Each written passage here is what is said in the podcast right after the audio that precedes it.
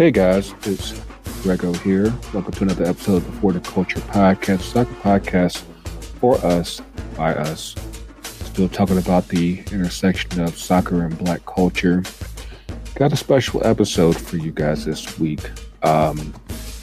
Did get a chance to record a full episode this week. A lot of different stuff has been happening the past few days, both personally and with the culture, and I just didn't feel like recording. Just was in our spirit this week, and sometimes that shit happens, but didn't want to leave you guys empty-handed. In fact, we are finally dropping something that we've been joking about, referring to for pretty much since we first started this podcast, promotion and relegation, and hopefully you guys enjoy our take on this.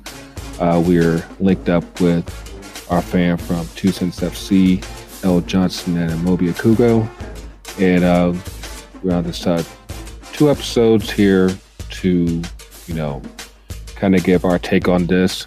It's by no means end all be all conversation, because in fact I think that we still left more on the table that really could be discussed in regards to how United States soccer goes about, if at all, tackling the prospect of promotion relegation within our professional system.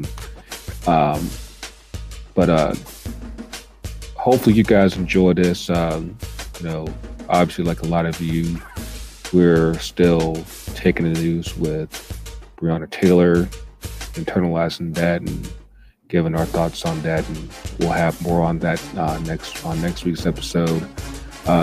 For those of you who missed last week's episode, our feature in The Athletic with Felipe Cardenas was finally published last week, and got a lot of good feedback on that. Got some things that kind of got twisted, so to speak. Not intentionally, but sometimes shit gets lost in context, and we'll go over that next week as well. But hopefully, if you haven't already, that's available in the soccer section at theathletic.com. I do think it's a good article to check out on the black soccer culture here in Atlanta, which we've been proud to be a part of. But yeah, that's really all I got for this week. Quick update. Everyone who's got name set orders at ftcutd.myshopify.com, those orders are all out. You should probably have received them by now if you haven't already. If you got any issues with that, just hit us up, and of course keep showing your love, keep making your orders. ftcutd.myshopify.com. shirts, name sets, hats. It's starting to cool down a little bit, so we'll probably put the hoodies back out pretty soon, so be on the lookout for that. But yeah, promotion relegation this time, so let's go.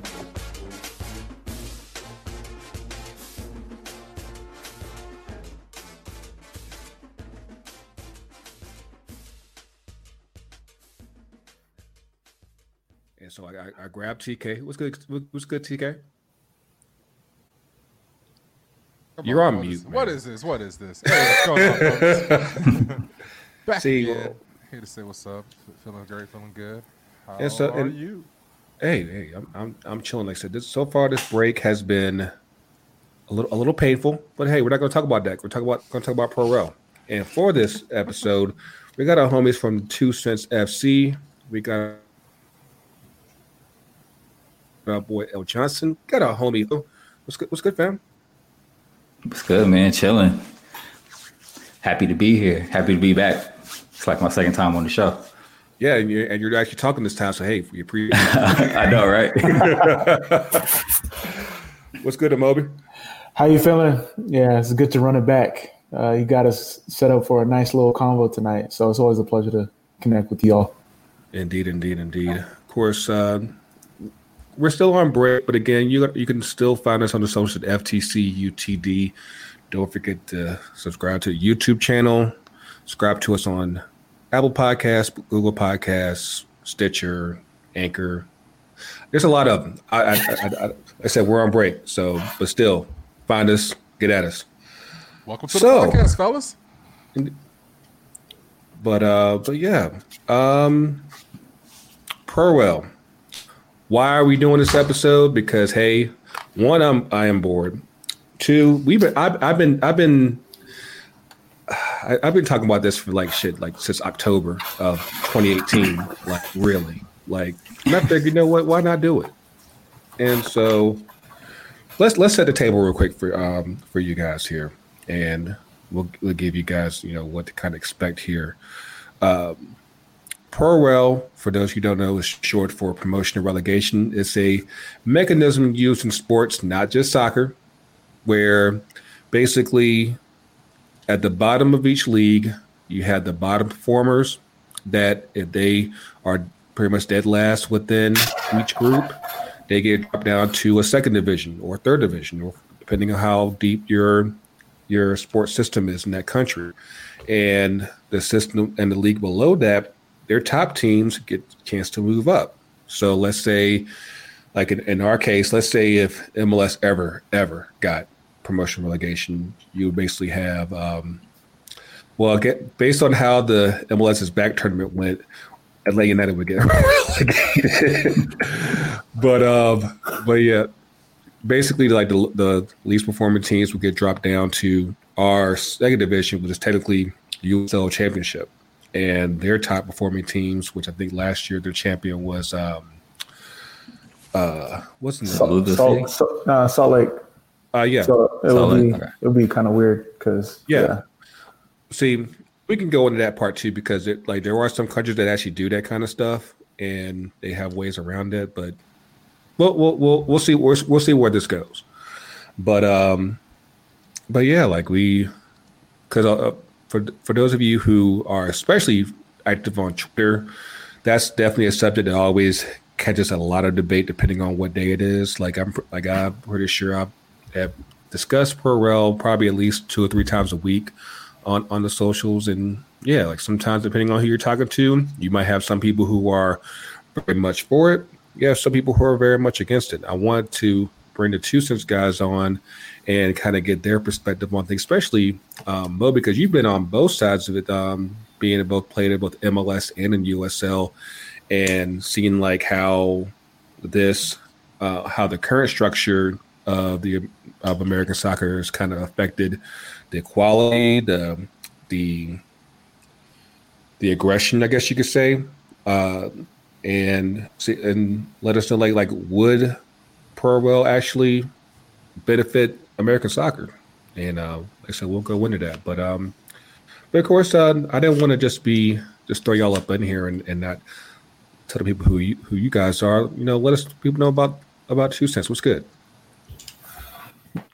Elle, want to take it? Yeah. All right. Well, we're 2 Cents FC. We're the soccer show for 2 Cents Sports, which is kind of a little umbrella sports brand, sports media brand centered around the intersection of sports and Black culture. I'm Elle Johnson. I'm one of the co-founders of Two Cents Sports. Always had a love for soccer. Always, Atlanta United fan, so that's how I met Greg and everyone else. And really just had a love for soccer and felt like I wanted to kind of see more content around, Black culture and soccer, and I, it's cool with the homie Omobi. And I know he's been itching to get into some soccer content. Most of his content is really business based and athlete business based. So I know he's been itching to, get his stuff off on the soccer side. So, had an idea to start the show and got him on board. Originally, I was just gonna, produce, but somehow I ended up on the B mic. And the rest is history. He's come a long way, guys. He's come a very long way. Yeah. Moby, what about you, man? Yeah, to add to that, 2 Cents FC, it started, obviously it's under the umbrella of 2 Cents Sports, and what Elle and Chris were doing, I was like, I got to get involved somehow. And we've been talking for quite some time about figuring out different ways to do soccer content, because I'll be like tweeting every now and then about some soccer stuff, but like to have a platform where we have a show and like create content around soccer, and specifically, you know, the Black culture within soccer, or like just from the Black mindset. That's what we're all about. So we got a lot of things in the works. It's been fun. I'm having a great time doing it. So Two Cents FC, you just get that real talk. You know, that's the best way to put it. Indeed, indeed, indeed. So yeah, add something to that point. Like there's a lot of us kind of coming up right now. So you got, you know, FTC is veterans in the game right now. You got Shirtless Plantain Show, Black Arrow, you know, River City 93. Like, we all got to come together, stick together, you know what I'm saying, and kind of form a cartel so we can fully make sure the culture is represented correctly. You know what I mean? Yeah. We, I think I don't know if y'all something in the works. I think we might have something in the works on that. Okay. Gotta stay tuned on that. Like I said, we're on break, so a lot of things are cooking while we're on break. But yeah, let's get into it, because like I said, this is basically the culture special. We're going to talk about Pro-Rel and just get right into it. So, promotion and relegation. You'll probably have a nice graphic for this, TK. So yeah, you go ahead, just break it down. But yeah, would you like to? So okay, let's do this. In American soccer, we have what's called a closed system. Basically, what that means is that the teams that are in each league, whether it be MLS, USL Championship, USL League One, USL League Two, and NISA, they're all basically. The teams are where they're at, and no matter what happens that particular year, nobody drops, nobody gets promoted. They stay where they're at, unless a team from USL decides to buy in the MLS, and that's a whole other story. But typically in especially in soccer, what you see is what we talked about earlier, where teams move up and teams get dropped down. A prominent example of promotion and relegation is Leicester City, who came from, I think it was 4th division in English football, and worked their way up and became EPL champions in 2017, if I'm not mistaken. But here, that can't happen. And just wanted to, get you guys' thoughts on, what will be the benefits of Pro-Rel here? What are you guys' general perception on Pro-Rel in general? Like, what you guys got? Yeah, I guess I'll go. I mean, I think you need it. I like Pro-Rel as a soccer player, as a soccer fan. You're having something to fight for the whole season. Obviously, people can make the argument like, those mid-table clubs, like they have nothing to fight for. But when you have different tiers of Champions League, Europa League, League Cups, and then depending on where you place, you get a different percentage of the revenue, like from TV revenue and different things like that. Every game means something, and you're never going to have a Leicester City happen in the United States. You have, when Open Cup is popular and one of those like pub league teams or like the NASL teams or the USL teams makes like a large run, you could see the excitement within the fans and they want them to go far. But imagine if that was the case, for a whole season where, for example, last year, Phoenix Rising, they won the Supporters' Shield for USL Championship. About 5-6 of their players went to MLS squads.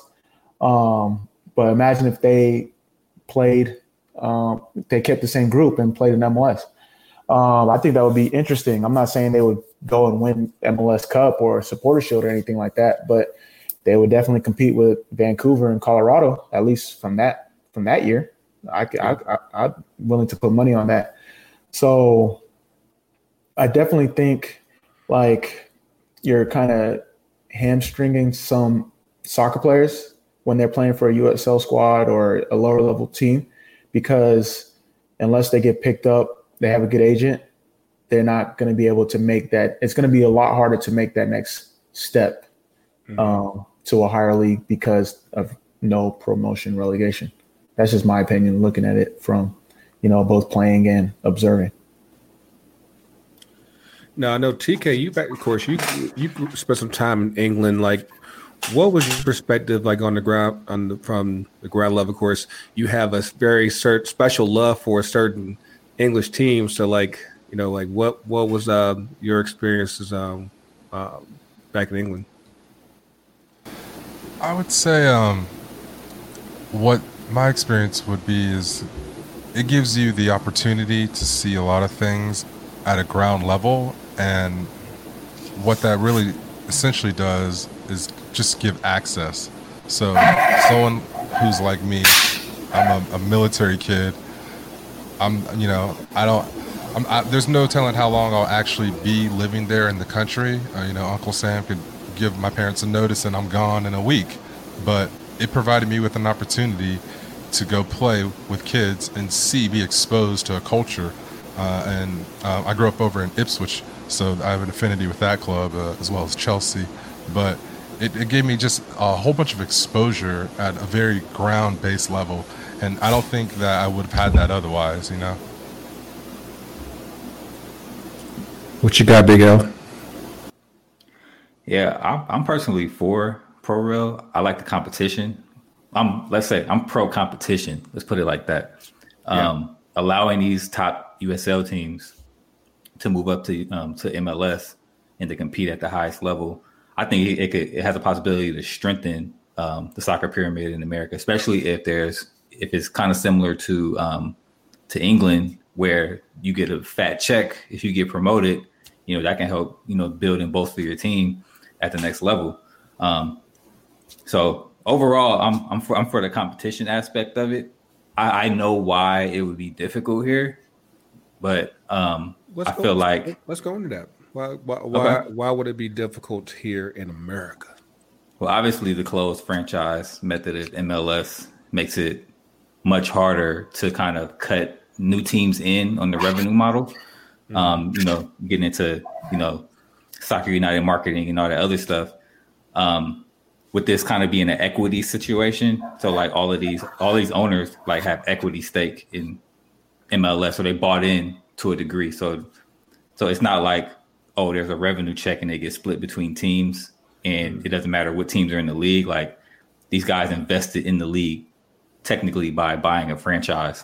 So it's a little harder to just kind of kick them out if their team underperforms. There's some other legal things. So like, obviously the structure will have to change. So you have to kind of get out of the franchise model and get into like a single club ownership, multi-entity club ownership model, for it to work properly. I feel, I think it could work better in USL. I know there's been talks of it, because USL has multiple tiers in under one brand. So, I think it's a little easier to move up and down. But that jump from championship to MLS, I feel like would be a lot harder, but that's where the real competition jump is. I think in the USL ranks, you can probably develop a proof of concept, but once you get, championship to MLS, that's when we really see if it could work. And I feel like it'll be difficult to make that jump because of the business structure. Somewhat. I think that, because keep in mind that from where MLS has come from, where I think maybe like 10, 15 years ago, like over half the teams were owned by two guys, like AEG and Hunt. Yeah, and Hunt. Yep. And of course, now we're at a point where everyone has essentially their own owner, even though with the structure, they're basically an operator of Atlanta or Columbus and whatnot. But if not, like I think we could get to a point where every team is actually their own owner and we are able to at least free the teams up to do as they please. But so we'll get there. So this is, we're kind of free balling here, but yeah, I think that, given the structure of MLS and USL, there definitely is a conflict as far as the general operation of each league, and of course the USL system as a whole.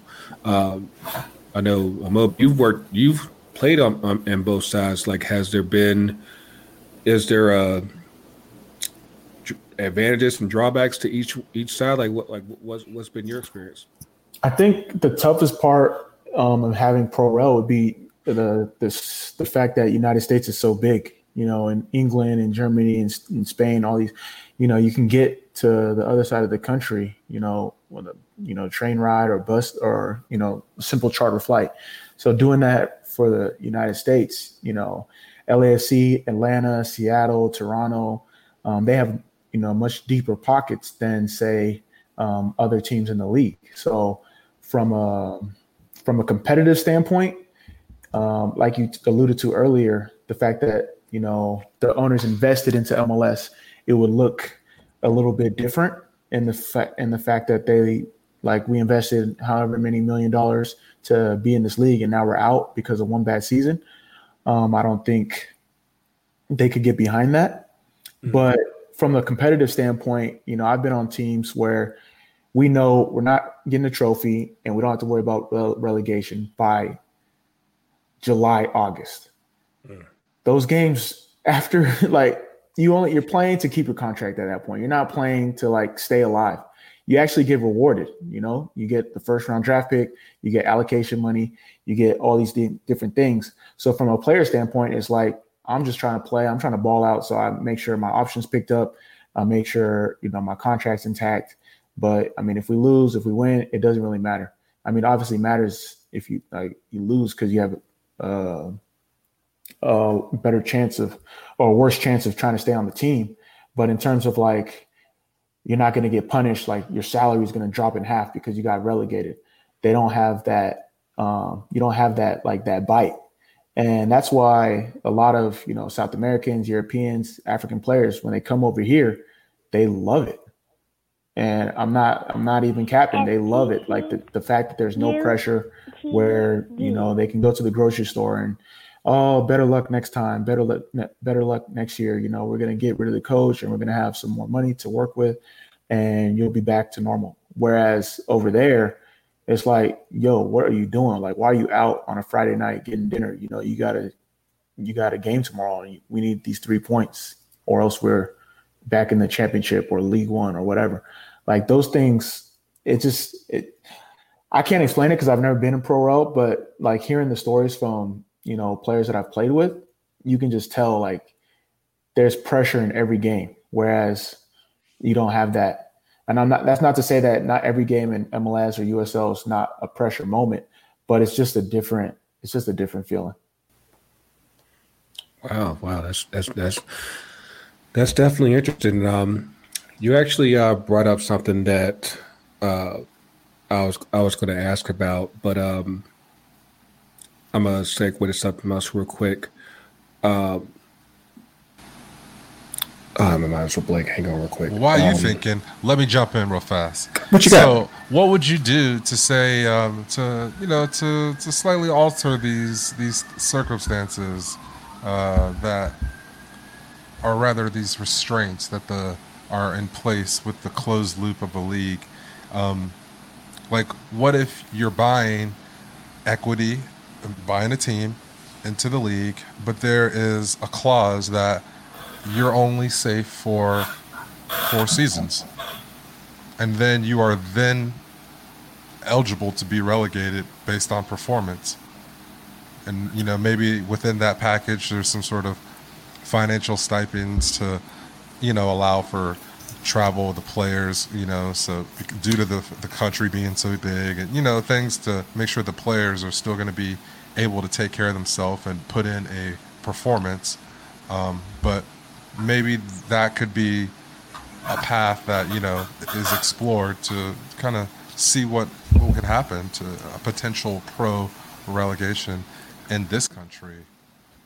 I actually think that that's something that's similar to what Mexico was doing, because, like, of course, they just recently decided to at least temporarily drop promotion relegation in Mexico, but they had something similar to where I think like if you accumulated like the team records like over like 2 or 3 seasons and then kind of determined pro rel. Of course, I think what often gets kind of twisted as far as the perception of pro rel is that it's the same from country to country, and the truth is it's actually the only thing that's similar is the actual construct of, okay, teams go up, teams go down, but everyone has their own different methods as far as how those spots are determined. And some might have a playoff. Some might accumulate points. Like some just as hey, whoever finishes, that's where they're at. And I definitely think that, you know, from what we do here and from what everyone else does in a general sense, it's a lot of middle ground there. And I think that what we could provide is something that's still very American, but at the same time provides for that competition, because that was something I was going to get at with you, Elle, because you mentioned competition. And what do you see as far as like, because that's something that I harp on a lot, is that the level of competition here, it definitely lacks as compared to other countries, as far as just the intensity that each game is getting. Like Omobi said, like if you know your season's done by August and you still got another 2 months, like that's a bit of a drag right there. Like what's your thoughts on that? I think on the MLS level, kind of to what Omobi was saying, the competition does suffer a little bit because there's more guarantees. I would say USL, there might still be that fight because they're trying to get that. There's still a next level for them. You know what I'm saying?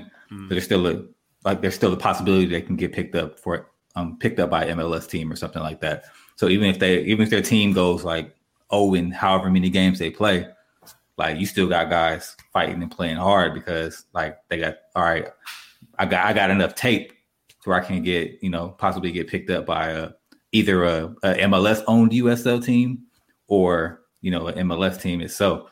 So to answer your question, I think on the MLS level, that's where you kind of see the competition lapses because they're already at the top level, unless they're in MLS as a stopgap for Europe.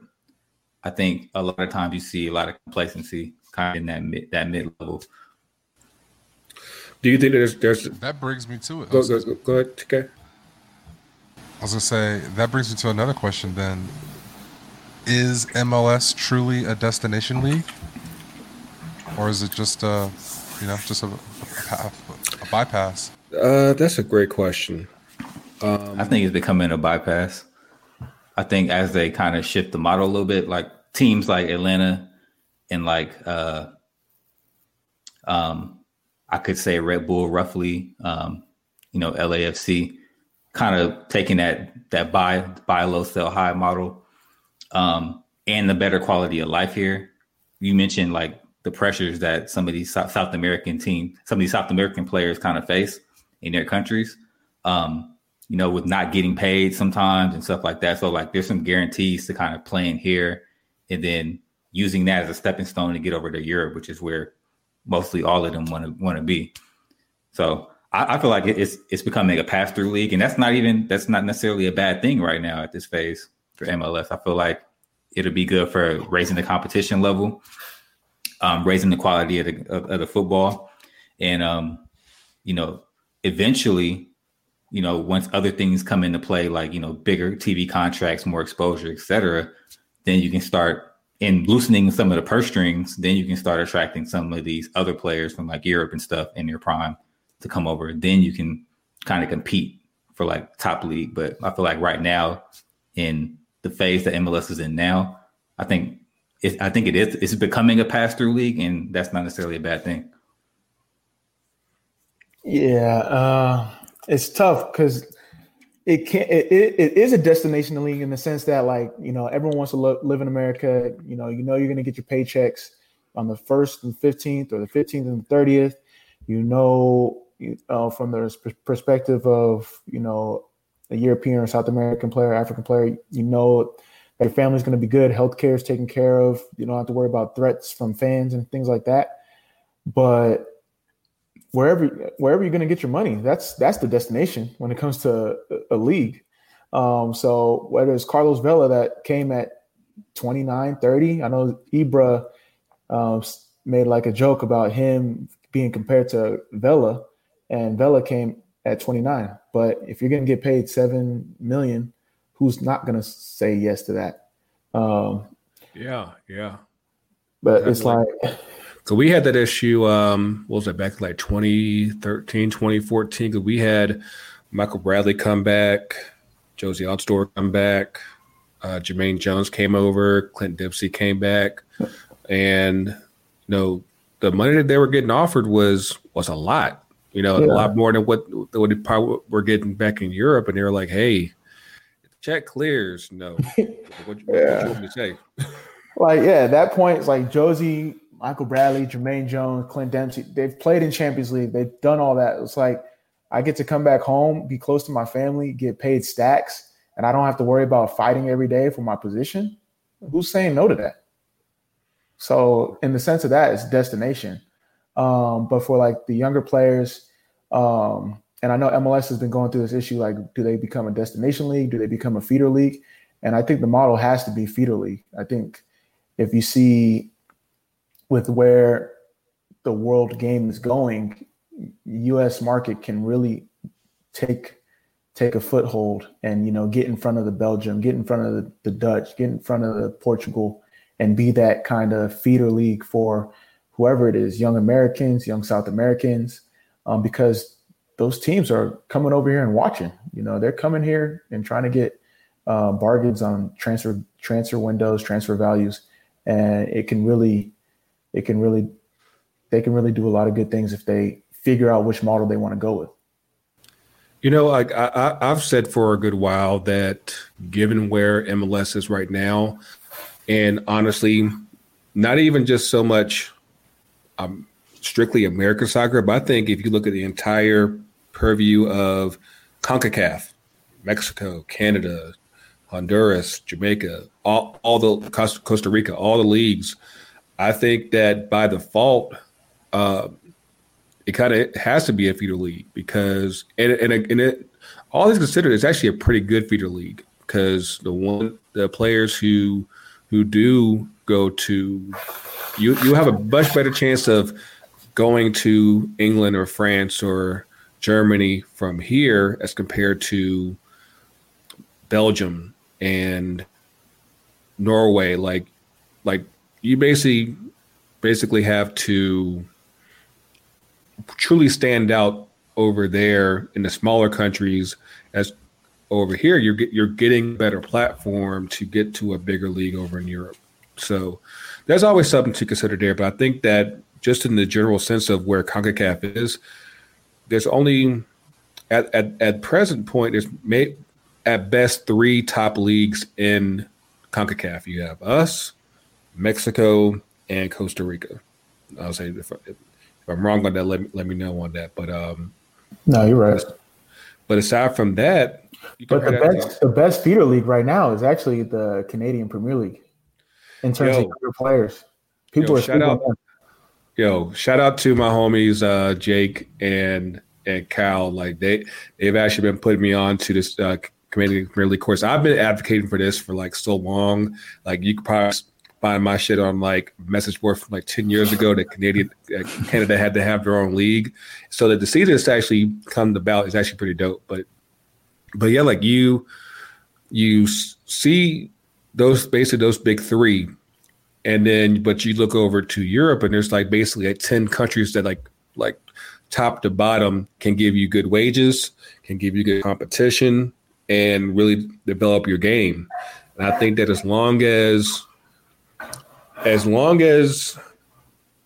the U.S. is not providing the most competition it can offer, and until Canada is at least halfway of where we are, at least, you're always going to have that shortfall. Because all in all, you need to have that steady competition here in order to build up what North American soccer can be. But yeah. What you have about TK? I've seen your notes real quick. Oh, just a little bit of housekeeping for post work, but just like to maybe dive a little bit further into other ways to modify the current system to somehow get this to work, or even on the is MLS a feeder league? I think that we could potentially have a model like, I feel like the German league is a pretty good example. I would say they're a feeder league, but I feel like they have a lot of good products that, that they're putting out as far as players are concerned. So for me, I think you can look at the German league and maybe mimic a lot of what they're doing as far as the entire league of MLS is concerned. Mm-hmm. And then, another thing I was thinking of today was I was watching the Europa League semifinal with Inter and Shakhtar Donetsk, and a lot of Brazilian players, like that's their pathway. You know what I'm saying?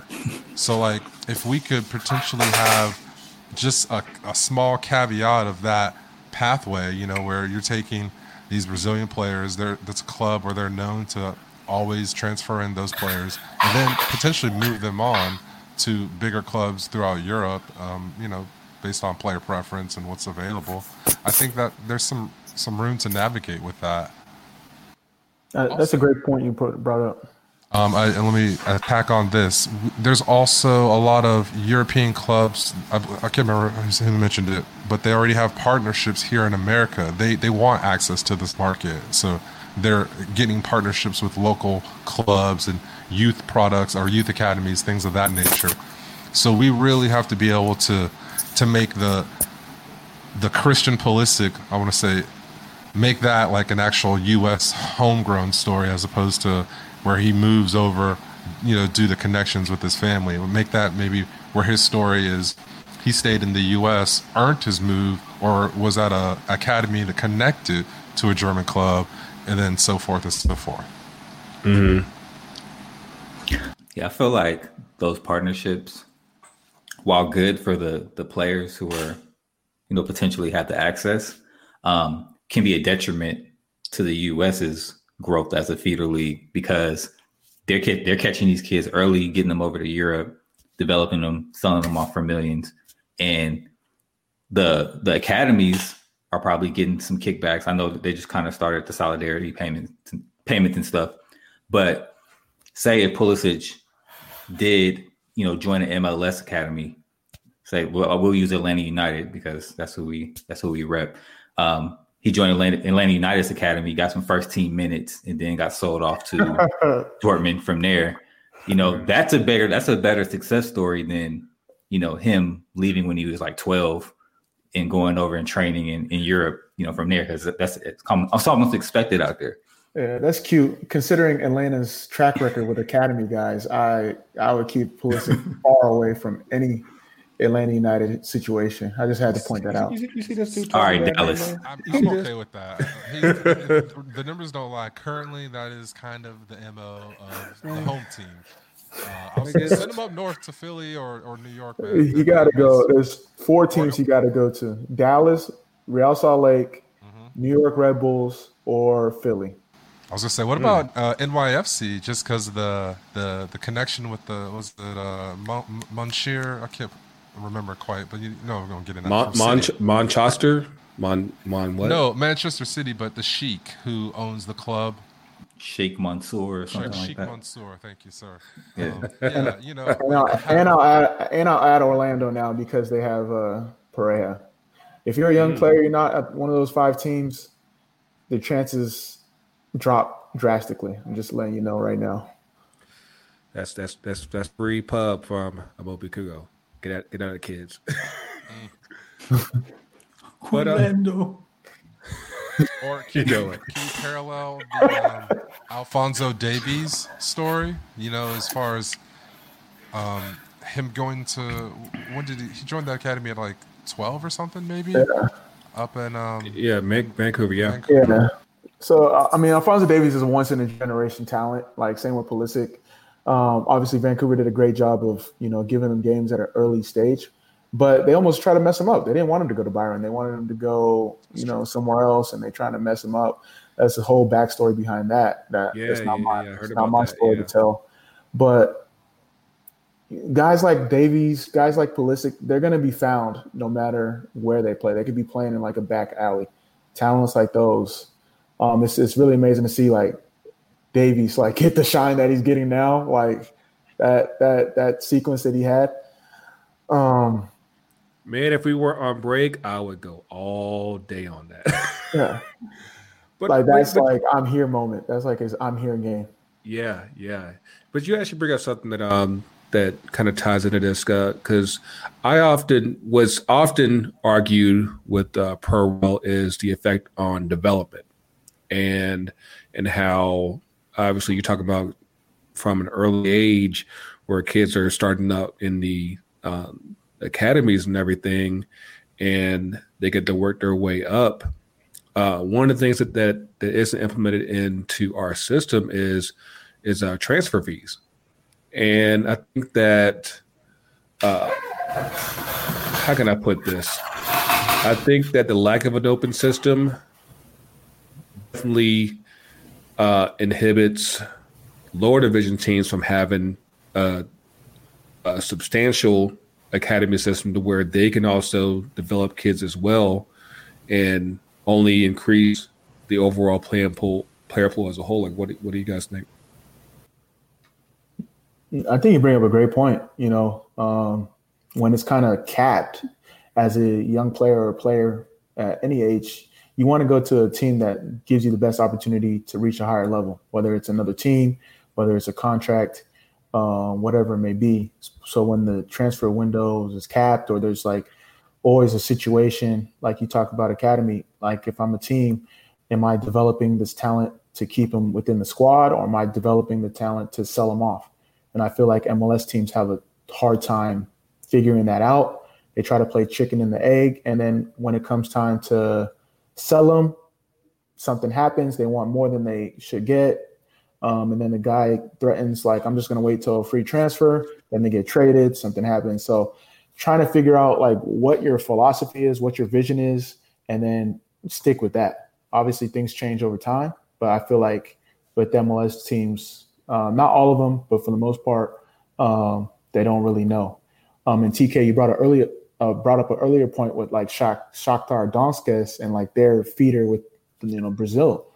A team that does a great job of that, obviously Atlanta with the South American pool, but LAFC specifically with Uruguay. They have 3 players there already, and I think they almost have like a pipeline, like a plant out there where they have like an international scout in Uruguay consistently looking for players down there that help with their market and go from there. I think more teams should do that, especially in MLS.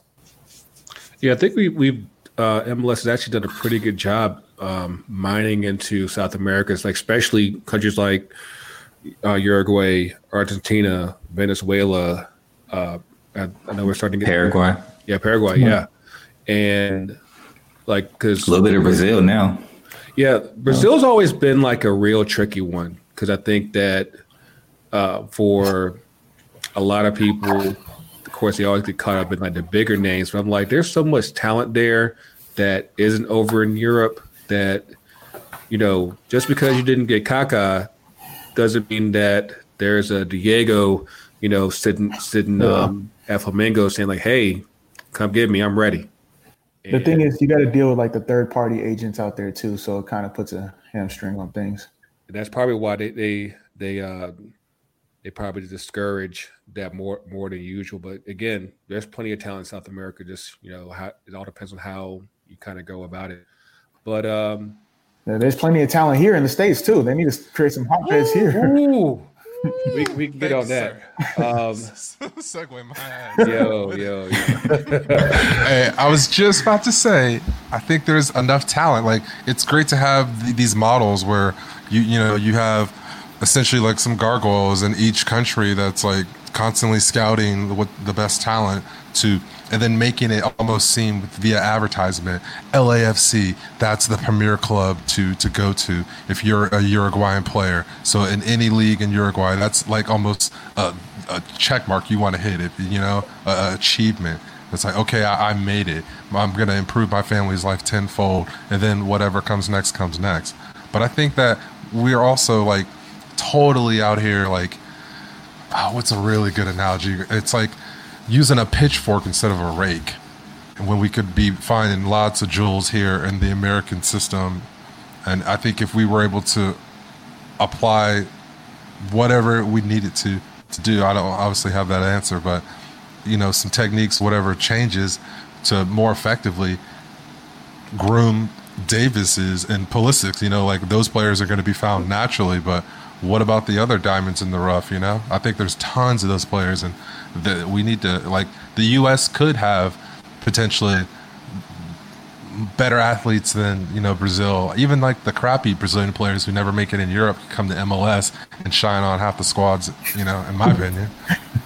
Yeah, I think that's definitely true, and I think we need to get up on the American effect, American player effect in part two of this, because like we're going to keep this episode going and into part two, so stay tuned. We got more to give y'all. Of course, make sure that you follow us on the socials at FTC UTD.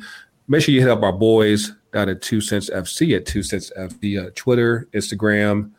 Where else y'all at, Alan? Facebook. Yes, Facebook. Yeah, we're still on Facebook too, and we're not on TikTok anymore. PSA, we're not on TikTok. So yes, stay tuned for part two. We'll be right back. 5, 4.